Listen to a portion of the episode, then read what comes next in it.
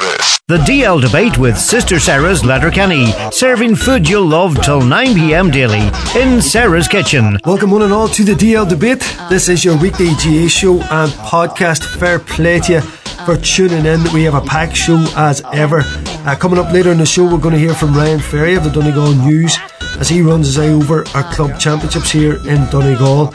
We'll also have a special interview from Tadhg Kennelly, uh, Kerry and Sydney Swans, legend and an, an amazing life that he's had in sport. But first of all, we turn our attention to the weekend's quarter-finals in Croke Park, and I'm delighted to say I'm joined by Gaelic Life's correspondent Michael McMullan, also a dairyman and a happy dairyman. How are you this evening, Michael? Form's good, Brendan. Yourself? Farm, farm must be great, Tay. Of course, you're a, a dairyman, uh, uh, Michael. And listen, what, what, what a weekend's action. Of course, all eyes for, from our perspective was on the two Ulster teams and two teams are supposed to have breathed a bit of life into this, uh, this championship. And, um, starting with your, with your homeboys first and, in, in Derry, uh, Michael, going down there, do you, a lot of people were thinking, you know, Derry obviously were, were, were, were big favourites for the game. We weren't sure us. And at the end of the day, Roscommon aren't a bad side and Clare had accounted for them. So you had to give them that respect. You know, they were, obviously six years hanging around Division Two. They were they were able to handle themselves. So we, were you surprised at what Derry took to that game in terms of absolutely blowing uh, a Clare away? Um, expected them to win, I suppose, like a lot of people, and the margin. I thought it would have been convincing, but not as convincing as it was. But what struck me was their sheer ruthlessness in front of goal. Um, it was it was devastating, uh, and Clare had no answer whatsoever. And I remember the McKenna Cup opening game. Uh, Derry played Monaghan, 12 points all. Derry created three goal chances, didn't take any of them, including an Ethan Doherty fisted point in the last minute to level the game when a goal would have won it.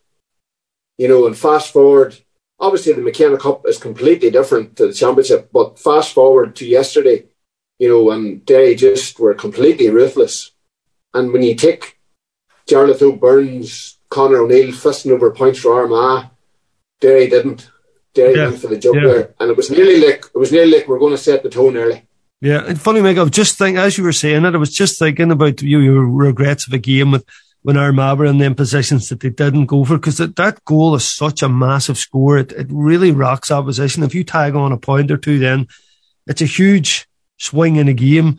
So every, everything's just seemed right about there. I mean, they put two one on the board after after four minutes. At that point, you really felt for really felt for Clare. You were like had that feeling of these these two teams are on a different level. Like just how much Derry have stepped it up from from where they were in the league to where they are now. They just seem to be growing and growing and growing. Each game they seem to be getting better. And you know, right now, and I know taking the Clare thing aside, you know, I was talking earlier, you know, really outside of probably Lynch and, and Nets, they have the mixture of, of, of everything in their side to, to go on and actually win this All Ireland. Aye, to be honest, somebody asked me after Ulster final, how far can you go? And I, I really didn't, I hadn't thought about it. But when you saw the draw and you saw that potentially you could meet Galway in an All Ireland semi final, at that stage, that's what I was thinking of. And you know, on your day, you could beat Galway. And Galway, probably, the league game with Galway Brendan was probably an unfair reflection on where the teams are. But on the day, there was only one winner. So if Rory, if Rory Gallagher his team would happen to get to an All Ireland final, now that's a big, big if. But if they would happen to get to an All Ireland final on a one off day, would you rule them out? You know, so yeah, yeah. Uh, it's definitely exciting from that point of view. And you touched on it earlier about how, how much they have came on. Now, I was talking obviously about a McKenna Cup game and missed goal chances, but Derry will never admit this, but I feel this is what I feel. I feel that they thought they would have been able to beat Roscommon and they've been going into the Galway game in the league with promotion basically resting on you know, making sure you picked up 1 1 between Galway and Meath. And I automatically started to think, you know, because the league and the championship are so close now, if you're gearing towards a championship, your training has to be geared. And I have a feeling that they were training really, really heavily around the time they played Galway. Yes. Um, I'm not saying that's the reason why they're beaten, but if if they're targeting the championship, there's no point in waiting until after the league and saying, "Oh, we haven't enough done." So I feel they've been ramping it up. There's rumours that they trained like dogs before the Tyrone game. And just by, by talking to Rory last week about his preparations for Clare, you know, I maybe thought they would have took a challenge game, but he had no interest. But I suppose, who do you play?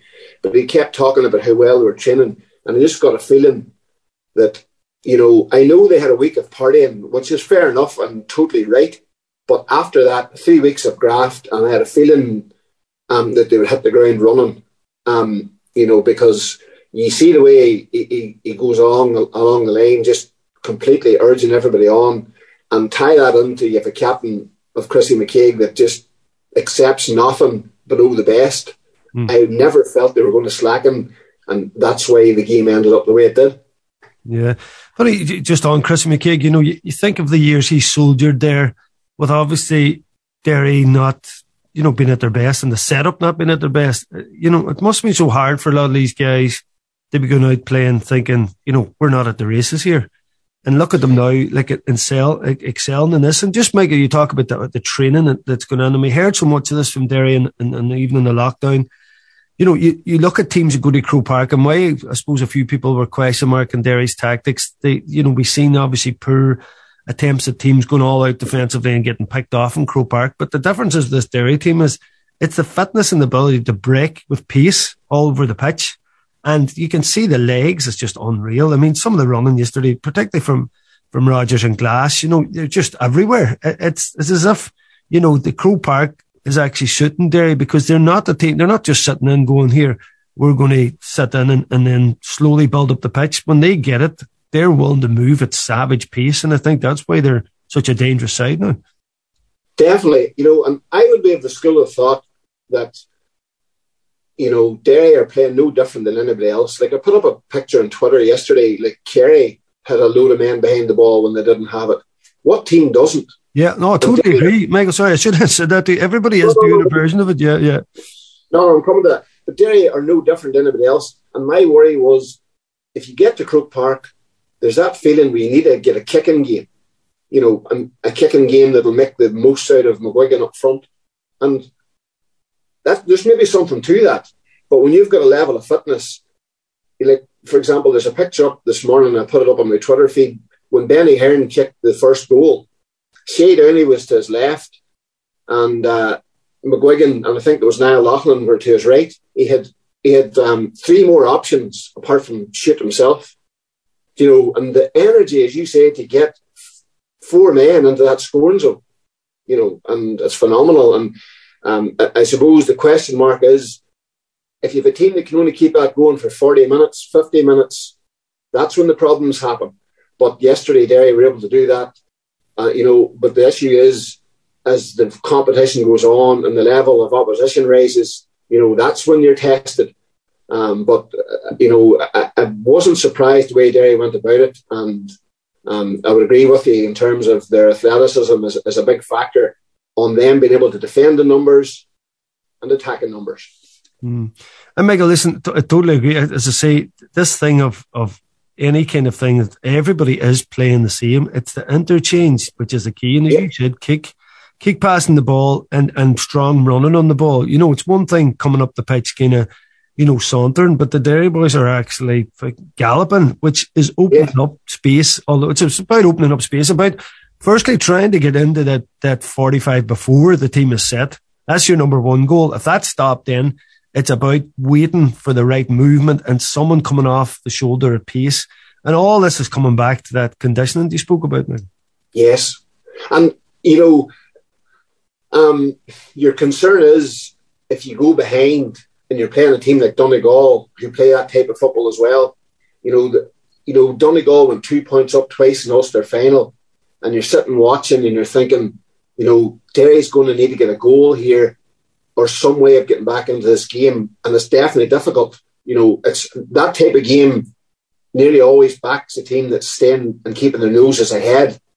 You know, um, and, and uh, you know, you were talking there. You've spoken to me a few times. You know, in chats we've had. You know, but the Donegal club club football being very defensive, and I haven't watched a lot of it, but I'm get, gathering that it's all lateral, sideways, sideways. Look at you.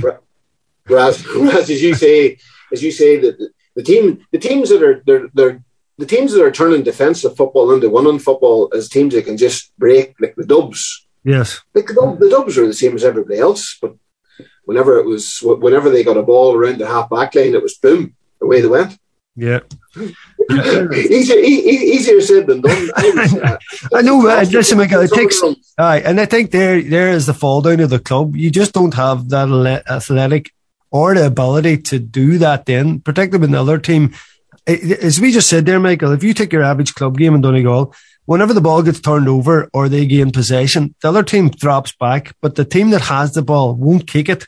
So they hand pass it up the pitch until they face their 45. So what you have is that very steel up and down the pitch. So what you're saying and what we're getting to there with, with the better teams is sure they're dropping in players, but the ability to break either at massive pace or, or try some kick pass version of the pitch is where the better teams are getting the joy, particularly at Croke Park. But it's difficult to take that back to club level when, you know, it's safety first and players are just, you know, the easy option is, is just play it left or right, which leaves the scoring low and then leaves, leaves the game poor. And that's, I think, a bit of a rut that, that Donegal's uh, stuck in. But Michael, I just mentioned ninth there. Obviously, um, Gleeson didn't cover himself in glory yesterday uh, against Armagh. Um, I mean, both teams will be thinking here, there's goals in here for us if we can get in around the house at all, you know. So it's not to say that, I suppose, I mean, if, if Lynch's kickouts weren't bad, but it's just him and Gleeson, their general goalkeeping and their ability to, I suppose, command their area doesn't seem to be there. But I suppose both sides will be looking to take advantage of that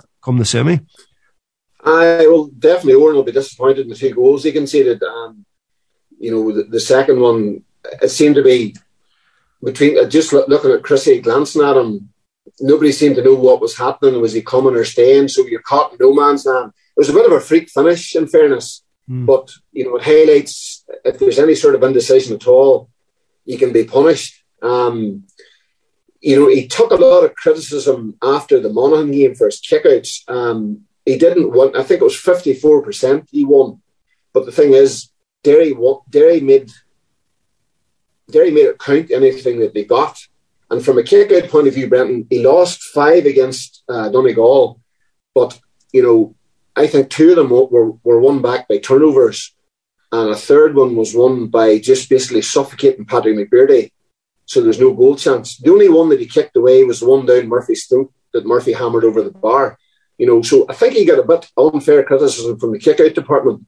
Um, but come Sunday and, and, and, against Clare, you know, we definitely were disappointed um, with the two goals they've given away. And when you take the level of preparation most teams have gone to, no doubt him and Posty, T- Thomas Mann, the, the, goalkeeping coach, no doubt will be getting stuck into that this week. Um, as will Padraig Joyce, I suppose, with, with, with his own house. Yeah. And looking at Galway um, yesterday, you know, there, there's no doubt that their strength is going forward. Um, and I mean, the man markers and the ability you have at the minute, uh, um, Michael, they snuff out teams. And I mean, Sexton came in. I know it was mostly freezing that he was hitting, but I mean, Chrissy McKaigue just does this thing to people where he just takes them out of the game and that. So you, you know, you're, you're looking at how important, you know, obviously Comer, Walsh, you know, you've obviously Finnerty, he need, you know, a lot of good players in there, Kelly, um, Tierney. Listen, they've got a star-studded forward line, but uh, there's something about Derry now I think they'll relish taking these guys out of the game, Michael. Is that is that your feeling that Derry's strength then going forward? I don't think at the back Galway have the same metal that, that uh, Derry have at the back.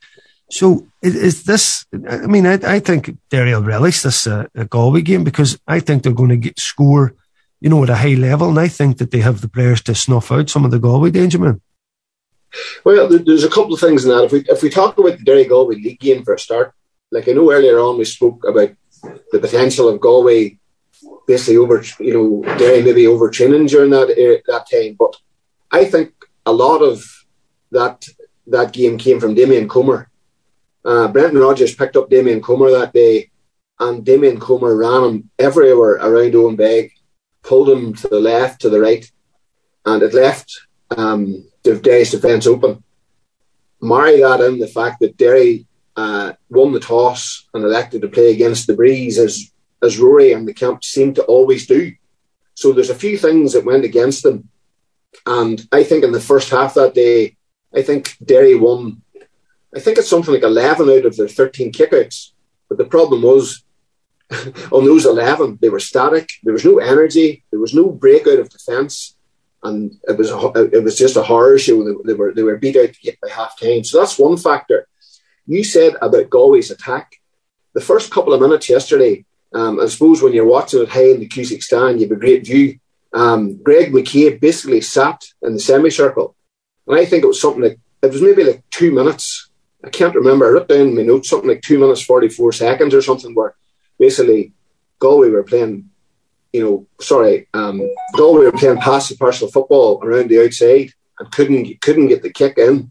And when you've Comer and Walsh, you need to be feeding them. Mm. So Derry will surely look at that and think, well, as you say, Brendan, if Christie picks up one of them, Rogers picks up another, Conor McCluskey, who has been a gem for Derry this year, picks up somebody else, Paddy McGrogan, an excellent defender. All of a sudden, you know, it's matchup city in there for Derry. Yeah. You know, so that's the, and then the other side of it, as you said, like three high balls um, led to basically three goals for Armagh and the other one, there was a big high ball went in, and was it Owen Woods, the substitute, got a foot on it to put it over the bar. So 3 1 from high balls, direct ball, you know, so it's, it's, it's massive. It, it, was a bit of a throwback at times, uh, Michael, which was great to see. Massive entertaining, big crowd. You were down at it. Of course, Michael, we, we have to mention the, the bit of a rammy. Um, in it, which is getting a lot of headlines and, and a lot of stuff being thrown out there, Michael. Listen, most of it was just your typical nonsense. I mean, the fact that Armagh were involved in three of them now, you'd have to say not good enough from their perspective. And, and particularly when they get the Donegal ones overturned, did they think here, listen, we can go ahead and do this again? You know, I just couldn't understand with a massive game potentially coming up next, how anybody could risk uh, getting a suspension. It just seemed absolutely crazy to me that, that, that this would kick off. Uh, well, the, the I saw it happen, it was on the other side of the pitch. It was difficult to see what actually happened, but I could I saw the lead into it. Um, Rian O'Neill clicked over an unbelievable score. Um, yeah. I think it was brilliant. It was absolutely brilliant. Yeah. And actually, just before that, Shane Walsh nearly lost um, lost in the game because he took an outrageous pass that was right. cut out. Yeah. I'd say I would say between him and the goalkeeper, they're, they're the most relieved people in Galway at the moment. But back to my point, uh, Rian O'Neill kicked over the point um, it was emotions were going high. You know yourself, the team who equalises is always buzzing. And they were heading to the change rooms, and Donaghy was visibly waving them into the change rooms as if, let's get in, this is our time. And whatever happened, they were they were heading to the change rooms. Somebody, you know, there was a shoulder and a pushing session started, and then we have what we saw, you know, and it just wasn't good. It just, it, it's no advert for the game. Um, my daughter was was watching the Sunday game last night. She says, "Daddy, is this the game we were at today where there was anger management issues?" You know, she's ten. She was, you know, but but that was her looking at it. It's a bad advert. You know, it really is. But I don't think it should overshadow how good a game it was. But it shouldn't be brushed onto the carpet by no. any manner of means. Michael, in many um, ways, it, it, for me, it's was, was, was, I'm not saying it saved the championship, but let's be honest, we're just not seeing games again. I mean, it decided on penalties, which I think any GAA man will say, right, that's not the way to decide a game. And I, I know it, that's the way things are set up in terms of fixtures, but imagine having this game to be replayed next week. It would be a sellout again and it would be a massive occasion. And I think another absolute gem of a game. Have we really missed a bit of a, a trick here not having this game replayed? Aye, it's a, it's a big debate, isn't it? You know, you know, and there's so many different views on it and, uh, I loved watching it. It was great entertainment. Uh, when I was watching Derry and Donegal in extra time, I was thinking, how the hell am I going to sit through penalties here? yeah. You know, as a Derry man. Yes. You know, never mind, you know, being a manager, being a parent, being a player, watching it, like it's tough. But um, I can understand why the GAA are doing it because you, there's so, it's so difficult to find a window with fixtures. Now, Brent, the only thing is, say, for example, me and you are in the CCC right now and we're, we're talking about it. Do we make a proposal that, right, we only have penalties for All Ireland? Sorry, we'll only have penalties for provincial finals onwards. But if you probably if you were talking to Donegal Minor manager today, he'll tell you that their preparation was very deep as well. You know, and they were ended up in a penalty shootout with Tyrone. Wasn't that wasn't that right? It was this or was it under twenties? Aye. Because you know, you know what I mean. So where do you draw the line? Yeah. You know, do, do, you keep it to the centre county provincial final onwards only? And, well, you, would it not be a thing, Michael, where you take out the penalties and do kicks from from the forty? Um, you know, possibly. You know, I actually had a thing. I had, a, I had actually a, a, debate on here with Oshin a wee while back about this. Um, that even you had a even you had a one on one scenario where you had, or say two on two, two forwards, two defenders, throw up the ball, and you go and you try and score, and it's the best of three. Yeah. But, but when you look at Stefan Campbell yesterday, and he was hardly able to walk, uh, you know, so would people, yes. be able to, would people be able to do that at that stage? But I do agree with you, you know, it, it maybe needs some sort of debate. And probably because it's such a high profile game, it's why it's probably the best time to talk about it right. and the best time for the decision makers to look at it, I suppose. Yeah, yeah. Certainly, Michael. Listen, it's it's it's set up for for, for interesting stuff now. It, as you said there, it, the, the Galway lads now had practice penalties in the last couple of friendlies, which was a very shrewd move Padraig Joyce when you think about it, because even hitting them and messing about at training and that's so different from any type of scenario where you're walking up and everybody's standing watching you. And even mm-hmm. a friendly match where the two teams are standing up doing that is a great wee way to kind of test them. If you look the Galway penalties were very assured. I mean, brilliant. I'm, uh, the, the, I'm, sure that our friends across the water in England would would have uh, been looking on, thinking that's how you had a penalty, you know. And uh, you know, listen, bit unlucky that Armagh one hit the post. Of course, Campbell's was the one that skied it, but it set a bit of a tone, didn't it? You just thought maybe this isn't going to be Armagh's day, and it eventually wasn't. Still a great season for them, Michael, in terms of what they did in Division One, and, and finally you, you know, got got the got a bit of championship run. So listen, they, will be they'll be dangerous to get those players with four or five of their starters, potential starters missing yesterday, which probably hampered them going into added time too. So Armagh will be a handful next year, but for now. It's the Derrymen, uh, Michael, and uh, we'll get we'll get behind them now against uh, Galway. I'm half Galway man though, so I'm I'm wee bit I'm wee bit torn in that one now. The only problem is, um, well, a wee bit on Armagh just before we go any further, but they they they were a breath of fresh air. Like I was talking to somebody yesterday that I know from Tyrone, and he was saying, like, imagine next year's Ulster Championship. Donegal's bound to bounce back. Monaghan's bound to come back. You know, Tyrone are under twenty champions, and then add in Derry has sort of been the new kids on the block, and Armagh as well.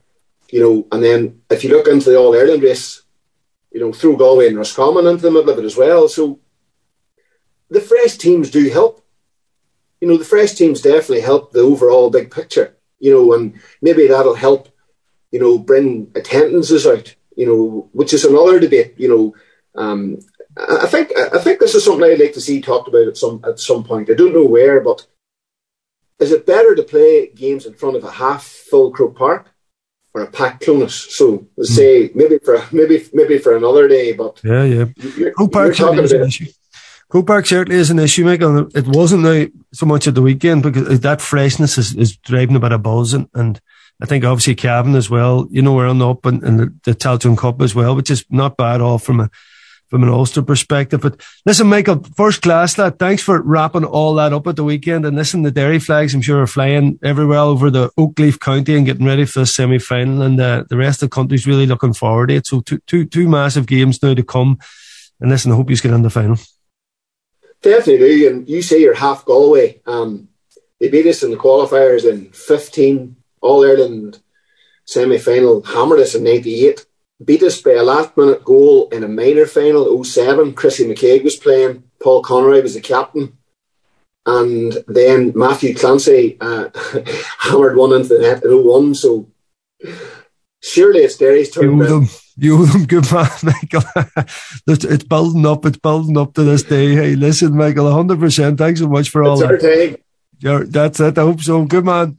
Michael McMullan there of Gaelic Life, always brilliant. That was a great wrap up there of of of the Armagh and Derry fortunes at the weekend. So listen, seals on the semi final. Uh, now we're going to speak with uh, an AFL and GAA great. It is Tadhg Kennelly. Tadhg, how are you seeing them?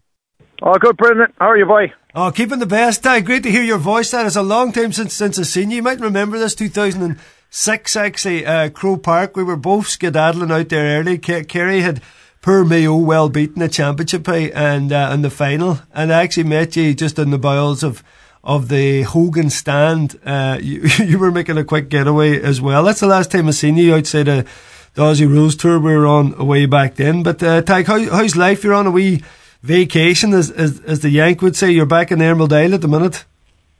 Oh, great! It is, man. It's great to be back. And uh, I do remember fighting um, great memories with you, Brendan, by texting me uh, straight back to obviously playing with you. But uh, yeah, I do remember that in Hogan stand, and uh, it's always great to come home, you know. And certainly with everything with myself with COVID and, and and being away from my family, and I got a young family now myself, you know, and bringing home, trying to keep them involved in the, in the Kerry culture and the Irish culture. It's a bit difficult on the other side of the world, but geez, it's exciting and it's great to be back here. And certainly it was great to be around uh, last weekend, obviously with uh, with Kerry. Yeah, they're enjoying the, they're enjoying the Irish summer, uh, as they were saying, right? This is. Uh, it's been raining since I came. Stop it's been raining straight for three days. My children are going, when are we going to the beach? When are we, when am I going to do around my shorts again? I said, put your shorts in the, to the bottom of that suitcase. Yeah, they'll have to tap up in the town as soon as they get back. Uh, Tadhg, do, do, you know what, Tadhg? You're, you're, you're amazing, man. What, what, a, what a career in life you had, Tadhg. You know, I was lucky enough to meet you and, and meet myself and yourself get on the best in that tour. That was way back in 2001. And I was just looking at, you know, growing up. Listen, you were, you were obviously, an underage star with Kerry. You were listen, soccer teams after you. You you played a bit of, of, of like school soccer internationally, and listen, the, the, your destiny was obviously follow your famous dad and the, and the Kerry and uh, Tim and, and and take it from there. But obviously at that time there was a lot of talk about uh, about the, the AFL, and, and you went out there taking. Listen, it's not for everybody. We see a lot of players coming out and very few kind of make any mark on it, but but you made a made a massive mark on it, uh, Tadhg, and have had an unreal life. And then Chris Cross, of course, back uh, back to Ireland, over and back a few times. But Tadhg, going mm-hmm. out there as a, as as a kid, you know, really really tough thing for you, I suppose, as, as a young man. But but it was something you grew into. Yeah, look, I was like any other young fella growing up, Brendan. You know, you know, you idolise your father. Really, most men do. You know, they have a close enough relationship with their father, and I was lucky enough to have a great relationship with my dad, and um, and I idolised him as as much as my brother. You know, and um, the only the only thing we had was that my dad had won five All Ireland medals was captain Kerry, so we had a lot to live up to. But we idolised, and that's what I wanted to do. You know, I wanted to be a Kerry footballer as much as I could. And, um, you know, as a young fella, he exposed me, my father, to soccer, and I played a lot of soccer, and, and I enjoyed it. And, even to the extent where he drove me playing for Kerry Soccer in an All Ireland semi final when my club were playing a minor game and he drove me up and I missed the minor game. You know, can you imagine that in, in a small country town still in North Kerry where where they've gone, hang on, the son of Tim Kennelly is and Tim is driving him up to the game and he's going to miss the county championship game for the for the minors. You know, and yeah. and that's how open minded my father was. I was very lucky, you know. And, you're very you're influenced by your dad when you're growing up, you know. And his dad had said, "No, you're not doing that. You're not going to do it." And then once the opportunity came to go to the other side of the world and play AFL football, if my father said, "No, you're not doing it," you know, I wouldn't have done it. Yeah. But um, lucky enough, he was open and said, "Go for your life, boy. It's your life. It's your career." You know, and I've had mine. And this my dad obviously telling me these stories, you know. And, um, you know, you think about something growing up, you know, I want to be professional and you want to go and play soccer and next thing this opportunity comes to, to go and be a professional the other side of the world. The reality of it is so different. Yeah. the fact that you're one, you're 18,000 kilometres away from home, but um, the challenges of being a professional athlete from the day-to-day lifestyle, um, let alone learning a new game that you know nothing about, and then the fact that you're so far away from your family and friends, you know. Yeah. Anytime, I don't know if it's the same with yourself, Brenda, but anytime when things were tough in my life, whether it's you know, fight with a girlfriend or fight with your parents or a friend, I'd always go up to the football field by and kick balls, kick ball and kick ball, and, and life would be perfect again. Uh, just any time anything tough was going on in my life, that's where I went. But when I went to Australia and I was learning a new game, then I was homesick and I was really struggling with it, and I wanted to go to the football field. Well, the football field was as foreign as it was off field, so I really had a, some mental demons to deal with those first six to nine months of being overseas and playing with the Swans, which is a very difficult time, and the reality was very different to the perception that I had of being a professional athlete before I went out. Yeah, you hear some stories, Tadhg, about how tough it is and, and how the training goes up and how at that time, Tadhg, we weren't really doing that much weights or different things there. It was completely different world. But certainly, like, I mean, 2002, you're rising AFL star. It was something you grew into. I think physically, Tadhg, and, and having played with you and watched you and that, there was nothing that you couldn't accomplish in terms of physicality. You had the timing, mm. you had the, you had the skills.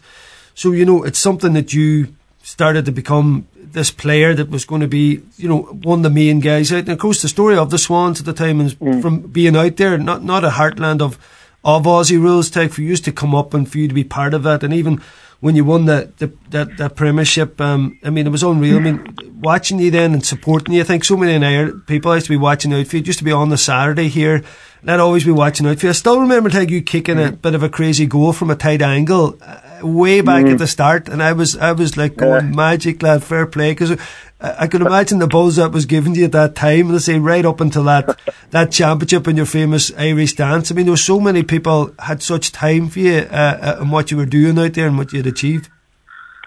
The funny thing about the whole that, Brendan, you know, you, you, when you're in this and you're just doing this and you're learning, you know, the biggest draw card for AFL clubs for Irish young fellas is, is the instinctive way that we play here when we just play. No, that's that's slowly starting to be taken away from young fellas, and, and the defensive side of the game is coming in here, um, slowly slowing the game down and taking instincts away from from young fellas.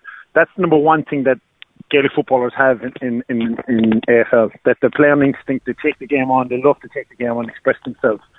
Um, AFL players have become very robotic because what's happened with the senior program in AFL and professionals get so robotic and system based that it's just trickled down into all the junior level, which is a challenge and probably a concern that's going to happen in Gaelic football, which you see now. I saw my own club yesterday playing a game, and it was almost like I was watching the county football, the way they're planning and set plays and, and taking away the instinctive style of football, which is a strong part of Kerry football, and that's going to be a concern going forward, certainly for GAA clubs and the GAA as a whole. But um, look, the, the journey itself was, was something that, you know, it was difficult at times the attributes are there because of the game are similar as far as reading the play and where to where to go and how to get the ball. And um, you know, I think the number one thing as far as any player that's going to be recruited from Ireland to play any sport professionally, be it soccer, rugby, or AFL, you have to be competitive and you have to want to win.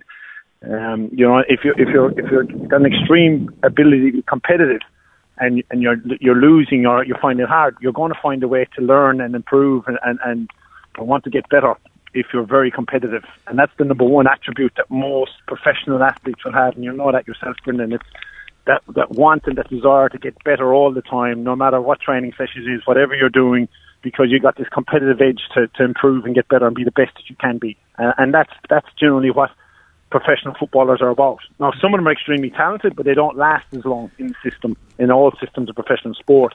It's the ones that are competitive, and you look at them all sports, and you look at your Federers, and you look at, you know, the, the, the Tiger Woodses of the world, the ones that can have longevity in their career, the ones that are really competitive. And that's no different to AFL football. I was lucky enough that I know the brother that I wanted to beat the shit out of every time I played a football in the backyard or the side. So yeah. that's where I got my competitive edge from, you know. Yes, yes. And funny thing, how much do you see of of uh, GAA when you're in Australia? Like, I suppose the times are, is bad. You might have to have them on record, but do you, do you keep a good eye on what's happening here? Yeah, I do. I do. I see an awful lot of it. Um, and funnily, I've said to a lot of people, you know certainly in Kerry and the boys that I've played football with now nine when I came back in Kerry and, and Kieran Donaghy and Mark Shea and Paul Galvin, probably the three closest I'd spend a lot of time with. The game mirrors in our AFL football. It is mirrored GAA and what's happened, a pattern every five years. It's amazing what's happened. You know, when I first went to Australia, it was it was flood back, and that was 20 years ago, 22 years ago. Flood back and, and defend your D50. Then it slowly started to come pick up the nearest man, so you go man on man.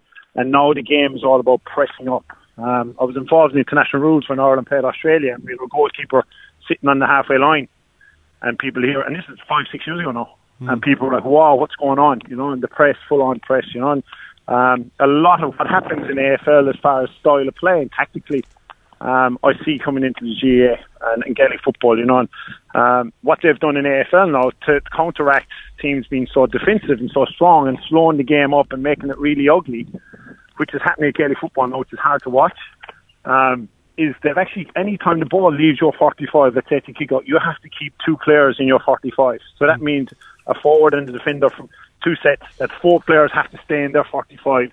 So you've only got a limited amount of players that are downfield, so you can't clog up the rest of the, fo- the field. Um, and the AFL brought this rule in um, the start of last year to try and create some, you know, mismatches, some space in the ground Now, obviously, it's a bit harder to, to regulate and, and referee at local level, but it's opened up the game of AFL unbelievable because you're keeping four players basically forward of the ball all the time. Yeah, that, that's very interesting, Tadhg, because it's crying out for it here. You know, we see for years it's been we've probably pe- peppered over the cracks. Cracks has been an odd good game, and even in that defensive game, them tension-filled games, there's still there's something in it, you know, because it's slow scoring and it's coming down to the last yeah. point, and you'll always leave it going. You know, we won that or we nearly won the match and this kind of thing. But a lot of like fans who have a had massive time in the game are slowly leaving it. You know, um, we're seeing a lot of it here, and as you said, big club. It's uh, particularly big club. I think big county. You get the Croke Park now. Teams are starting to kick now, and it's starting to change a bit again. We see still an mm. odd, maybe poor game at provincial. Kerry, of course, have wrestled with these new tactics worse than everybody because you're right, Tadhg. The expression of the player is taken away. It's robotic and it's playing the percentages, which really takes the, the, the drama in the game down. And that's why, I mean, Galway and Armagh was, was such a breath of fresh air uh, yesterday outside La, outside Leroy. Yeah. But, but that's interesting about the players. So, say if Tadhg, what happens if if the if let's just say some team the two players aren't inside the, their 45? How does the team get penalised? They give a free kick straight away on the 45. Right, so the ref just blows you, you stay up inside. So right. they bring the ball no matter where it is in the field, bring it straight up. Yeah. Um, so really, two or three or four players will be. Yeah, yeah, go ahead. Sorry. I was just thinking, like, so, so is it is it two players will be saying that you never come inside the 45? Will it just be two players, that, or does it say you all have to watch in, in terms of your forward line? No, so you can't go out. So, so, you can't go out. So let's say there's a kick out. Let's say you have a kick out right, and you've got you know two corner forwards and the two corner backs on them. Okay, they have to stay. Let's say they're, they're they're on the top of the D in Gaelic football. They'd have to stay there as the ball exits the 45 and it goes into their back 45. They have to they have to at all times of two forwards in your 45. Right, right. With That's, two defenders. Hey, that, so listen, you're keeping the players back, uh, and it's stretching the ground, and it's yeah. harder to defend if you got less numbers, obviously. Yeah, that's really interesting because I think probably club more than anything is, is crying out for that. Some some version of it, I, I would even say maybe to, to bring it to three in in, in yeah. Gaelic, uh, maybe four even. Because you see, all, yeah. You see, yeah, you see the I see players now. The ball's down man, and they're on their bike running back at half the half forwards, and you turn around and the ball is there. So they become so coachable and so system based. You know that it's taken away the instinct of the game, which I understand. And and if you get a really strong system base going, um, it, it, it's almost like one soldier in, one soldier out. You know, it doesn't matter who's playing for you. You can counteract injuries to one player because you all know how to play and, and the system best of playing. You know? mm. the, the the area I see the game growing dr- dramatically is the tackle. The county that nails the tackle and, and understands about not letting the players pass you by, that you can really press them and keep them in front of you. And that's getting all your forwards and corner forwards. And can you imagine yourself I never saw you chase outside the 21 once in your career, Brendan. I never saw the do it once, you know. Can you imagine telling yeah. Clifford to get on your bike and get chasing and get tackling? You know, yeah. so that's going to take away these instinctive players like yourself. Yeah, yeah. Well, Tadhg, you know, I mentioned your timing earlier. Your timing of coming back to play for Kerry was, was phenomenal in terms of 2009. And, and as you said, you know, the history in your family and, and to come back and uh, you know they won in All Ireland. I, I really thought you know talk about taking off lists. You know, obviously phenomenal for anybody to do that, but it's something that you certainly would have tasted had you stayed here. So that thing of, mm. of being able to time it to come back and, and force your way. It took you a bit of forcing to get into that Kerry team, yeah. but you started obviously to Ireland final. Hit poor Nicholas Murphy a shot, but anyway, you got across the line and give us give us another wee jig. You know, you know, it's interesting the whole up, Brendan. You know, and I, and I got enough to play with you and meet you, you know. And, in 2001 international.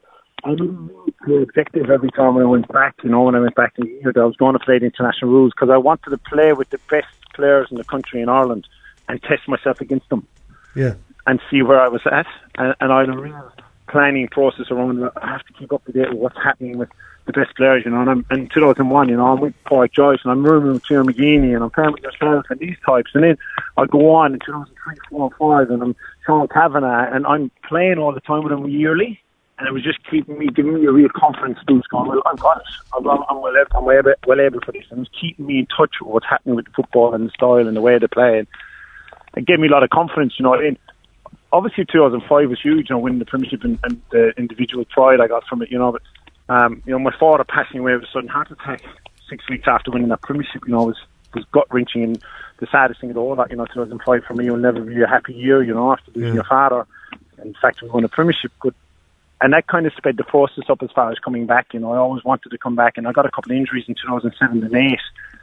And um, I'd signed a four-year contract with the club, and I told him, you know, after a year in, I said, I'm going, I'm leaving. And, um, you know, lucky enough, I, I got my way back into the team in Kerry, and, and it wasn't easy. You know, it was hard. I found it difficult early. I knew I was able for it. Um, I just was really struggling with a few things, technically more than anything else. You know, I, I knew I had it physically.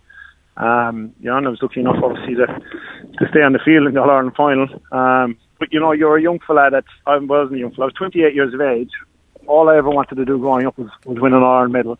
Uh, we were not on final. I was that wound up for five weeks before the game, or four weeks before the final. You know, Yeah. no man, no God was going to get in the way of me trying to get it. You know, and um, I was I was pretty wound up for it. You know, so I was lucky to stay in the ground, and, and thank God, you know, we got the result. And I'm, I'm if glad we didn't were. get the result, it would been quite interesting. I don't think I, don't think it would have went back to Sydney. You know. Yeah, right, right. And and, and tell me, then, your, your life out there, you, you obviously tough couple of bad injuries towards the end of it. Then, um, you know, and listen, the hits and what's happening there, it's, that's kind of almost commonplace. But you, you took up a bit, of, a bit of media and a bit of scouting and that now, and um, you're keeping an eye out for, for the next Tadhg Kennelly as well, are you? Yeah, I did. I um when I finished playing, I, I well, basically just it wasn't being done properly here, you know. And there was a lot of kids and young fellas being promised the world, you know. And it was something that I had to. Um, I wanted to clean up, and I went to the AFL and said, "Look, we need to clean this process up around, um, you know, attracting players and doing it the right way." And I went to the AFL and said, "This needs," or the GA and the AFL. I said, "This needs to be done properly." You know, I knew I was going to cop criticism from people, you know, which is fair enough. I understand that myself, you know, but um, and then I went around trying to cr- recruit players. So I did that for about six years, and, and now I've finished. And um, now I'm an assistant coach of the Swans. Um, so I'm in the coaching game uh, and loving it. You know, it's, uh, I love the tactical side of things. I love watching other sports. I take a lot, even watching yesterday's game. You know, watching watching what happens in football. I, I watch a lot of American football. I watch a lot of soccer. Um, I like picking things from other sports. Um, you know, it's something that helps my coaching and coaching very much today. Brendan is very different to us playing. You know, so back in the top of the top of the dressing room, wearing his head off. You know, it's all about building relationships and trying to get people to go to one direction, the same direction as yourself as a coach. You know, it's something that I really enjoy doing and spending time with fellas and. Um, you know, might might get a night or two out in Copper Face Jacks with yourself, you know, go out with the players and all that, you know. And, Yeah, yeah. You know, the, the King of Donegal with the King of Sydney wasn't a bad night, was That, it? that, there was a couple of big nights there, right? Uh, Tadhg, you, were, you were saying about keeping up in the pitch. You kept up in the bar as well. Like even even Pat McGinney had a You go. weren't a bad man in Sydney, no, I'd say those dance moves, man. I was really with you, man. Hey, that's You'll have to that- catch up on another couple. that- yeah, yeah, that's it. Uh, you you, you got to loosen out before you pull a few of them ships. Now, yeah, Tadhg, it could be a bother, you know. but uh, Tadhg, listen, phen- phenomenal stuff. As I say, I know you're on holidays there, and it just you text me, you were back, and I said, listen, come on. And actually, I meant it this Tadhg as much as anything. I wanted to talk and see how you were getting on, and I talked to you as as much as you know, putting out the interview, which I'm sure all the listeners will love. And I can tell from talking to you, Tadhg, there's no doubting you, you'll be a top coach and, and good at what you're doing. I can see your enthusiasm for, for the game and, and, and, and how you would apply yourself. You can hear it coming through on your voice. You know, it's, it's, it's very, uh, it's very poignant there. So, Tadhg, listen, it's, uh, you enjoy your, your break and I hope the sun comes out now for, for you and the, and the kids and the stall and you, I you might get make my beach. way up to Donegal. Hey, is there sun up there? There's none down here in the sunny south. Listen, if we're stuck, we'll jump in the beds. Give- give- Hopefully the next two, it's hopefully in the next two weeks, the next four weeks, sorry, for Kerry. Brilliant, brilliant. Now you're talking uh, Tadhg. Listen, first class. Tadhg Kennelly, uh, it's a pleasure always to talk to you, lad, and I'll I'll give you a shout later on too, lad. And listen, I know it's a long a long way up to you from Donegal, but if you were spinning about, Tadhg, that would be a that would be a, a, a good reminisce to get. Uh, get the dancing shoes on, man. I'll keep the children at home. All right. I will get Thanks the for having me, babysitter sorted. Thanks very much, Tadhg Kennelly there of uh, Sydney Swans and of course of, of Kerry, the only man in the planet to have the Premiership medallion and an All Ireland Championship medal. Brilliant to talk to him. That was great, uh, Tadhg Kennelly. Finally in the show, we mentioned it there actually during that uh, talk with Tadhg. We mentioned the club championship here in Donegal and hopefully hoping for a good championship coming up. And right now we're joined by Donegal news reporter Ryan Ferry, who's going to run his eye over the three uh, championships for us. I hope you're keeping well, Ryan, on this Monday. I am Brendan. Yeah, yeah, all's good in this part of the world. Good man, Ryan. Listen, we were just covering all the games of the weekend and at, at, uh, Tadhg Kennelly on there as well, just chatting about tactics and club and all that and, and how the AFL has is uh, now have a rule on to keep a couple of players inside, you know, the forward line, etc. Something I'm just thinking as we look into your club championship, is is it nearly something that might be might be required? You know, um, in the senior there we have we have uh, uh A and a B, the A, the A group, and Ryan looking a bit top heavy with a lot of the bigger hitters, maybe setting up a couple of lopsided fixtures potentially. How do you see the senior championship this year? Yeah, I very much see it along those lines, Bren. Um, I think it's kind of it's hard to be enthusiastic about it, to be honest. Um, as you said, it is very lopsided. A lot of big teams on one side. You would fear that there may be hammering stitched out, and possibly, you know, we've seen over the last couple of years how important maybe points difference can be. So perhaps teams going out to keep the score down as opposed to going and win games and, and try and keep themselves in the reckoning, particularly in the early couple of rounds. So yeah, it's it's it's a difficult one. Like you know, I, I think I, I, was looking at it. I always do club rankings at the end of the year, Brendan, and not that they're the that the, they're uh, expert analysis or anything, but I think I had six of the top eight teams from last year are in Section A, so two are in Section B. So uh, looking at it, you know, you would, I'm sure the teams in Section B are probably a little bit nervous. Um, you know, most of them have, have drawn one of the big hitters, and there is a fear that there there could be further big hitters coming down the line. So, yeah, probably not not the best draw. Um, you know, the the big the big teams, the top four, have avoided each other, and, and you probably are looking, you know, for a couple of them to collide and and, and maybe see see how things would go then. So, I suppose we're we're looking at can anybody you know, beat these top four teams. And, um, you know, that'll be interesting. In the second round, you have Glenfin against Gweedore. Potentially, maybe Glenfin will eye up that game that they could take out Gweedore at home. Um, but other than that, you know, it's hard to see how the top four are, are going to lose games in that section. Yeah, and and and Ryan, you're saying about teams keeping the store down. Maybe not the if they're approaching it in that regard, you know that that could lead to uh, more defensive stuff, I suppose. You know, but any of those, is there any sides in that? Obviously, you know, you've mentioned there the top four: Kilcar, uh, St Eunan's, uh, Naomh Conaill, Gweedore. Is there any of the sides there you think that are in particular are, are making a shape to, to kind of break that mold? I know last year Aru had a, had a drawn game against uh, Naomh Conaill, but which was surprising at, at home and, and probably showed the best the what's about them. But any of other sides in particular you think um, that are that are certainly put the foundations in, in place um, to, to to break that top four around? Well, I suppose there's there's not a huge amount of evidence, Brendan, to support it. I suppose you look at Arua this year have had a very good campaign in Division One. Glenfin have had a good campaign in Division One. But I suppose when you look at those teams, Bren, you know, they, they haven't had county players or county senior players. So, you know, have, have they been just stronger than everybody else at this, at, at this stage of the season? I think, I think those two teams that I've mentioned have, you know, they, they have good age profiles. They've got good panels, good depth, um, good scoring options. So I, I would be, hopeful that, that Aru and Glenfin are maybe two of the teams that, that can push on. I look at McCool's. McCool's have kind of been, you know, pushing around that quarter final stage over the last couple of years. Um, they're going quite well in Division Two, and they, they pretty much haven't had Oisín Gallen for any of those games. I think he played against Fanad last week. He's now away to Philadelphia. Uh, and that's going to be another interesting side of this, uh, Brendan. You know, a lot of players have gone to America for the summer when are they going to be back? Are they going to be back in time to play in the start of the championship? Are they going to miss a couple of rounds? So we'll have to wait and see in that. I suppose if if McCool's have Oisín Gallen back and we look at Joe Bradley Walsh seems to be developing well, young Kevin McCormick has stepped into senior football quite seamlessly. You know, perhaps McCool's are a team that, that can push on if they have if they have everybody there. I suppose the other side of it, St Michael's, you know, aren't going great in the league. We haven't seen Colin McFadden or Christy Toye yet this year. We don't know if they're going to be back or not. Are they at the same level that they were? I'm not so sure. You've Killybegs, have had, haven't had a great league campaign, but then they didn't have Eoghan Bán Gallagher or Hugh McFadden for a lot of those games. Are they a side that can push on? Um, you're looking at Glenswilly. I seen Glenswilly against St Eunan's last week.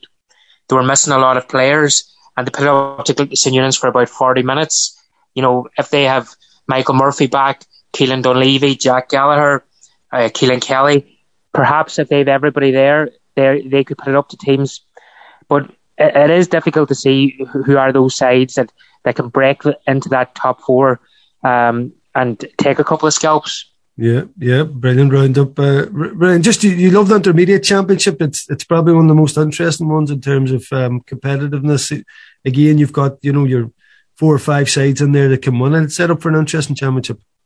Yeah, it's it's going to be a cracking championship, and I would I would nearly say maybe maybe even more than four or five teams looking at it Everybody now. has a shout.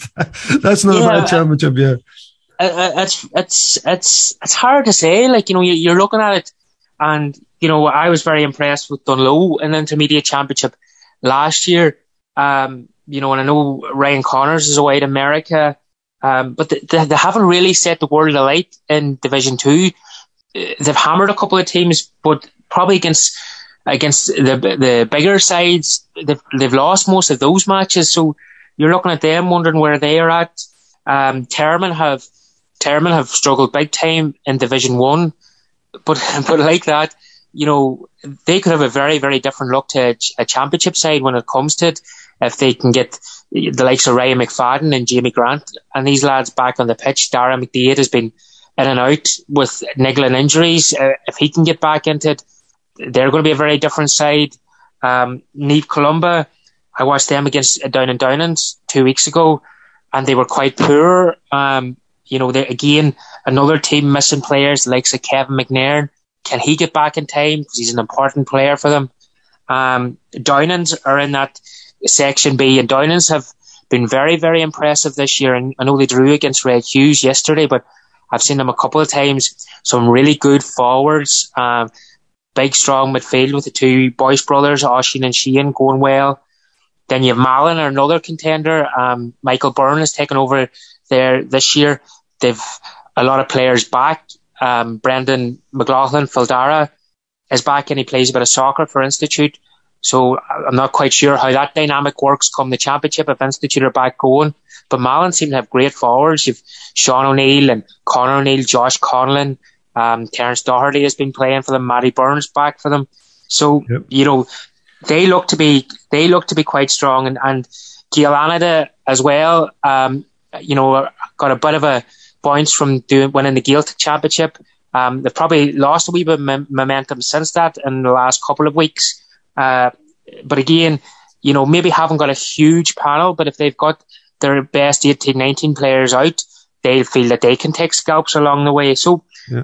Set up, set up hard, hard championship to call. Yeah, it's settled. And listen, that makes it interesting. And I think the junior championship in many ways is, is the same in terms of it. I think everybody has a shout at and we'll go more in depth in that as the few, as the time goes on. We're running out of time as it is. Ryan, listen, brilliant roundup. We'll, we'll, we'll get more and more as the championship goes on. And listen, great stuff in the, in the Donegal news as ever. Uh, Ryan, thanks for joining us this evening. Thanks, Brendan. Appreciate that. That's great. Top man, Ryan Ferry there. I listen, I want to thank him for that run across the the senior and intermediate championship there. As I say, we'll get more in depth as, as time goes on. Um, I want to thank my guests this evening, Michael McMullan, um, Tadhg Kennelly, of course, and Ryan Ferry there. I want to thank Kenneth for producing. Head of Sport, Ossian Skelly. Stay tuned for the excellent Monday night sessions. Keep the vibes coming, boys. I'll chat to you next week. The DL debate with Sister Sarah's Letterkenny, serving food you'll love till 9 p.m. daily in Sarah's Kitchen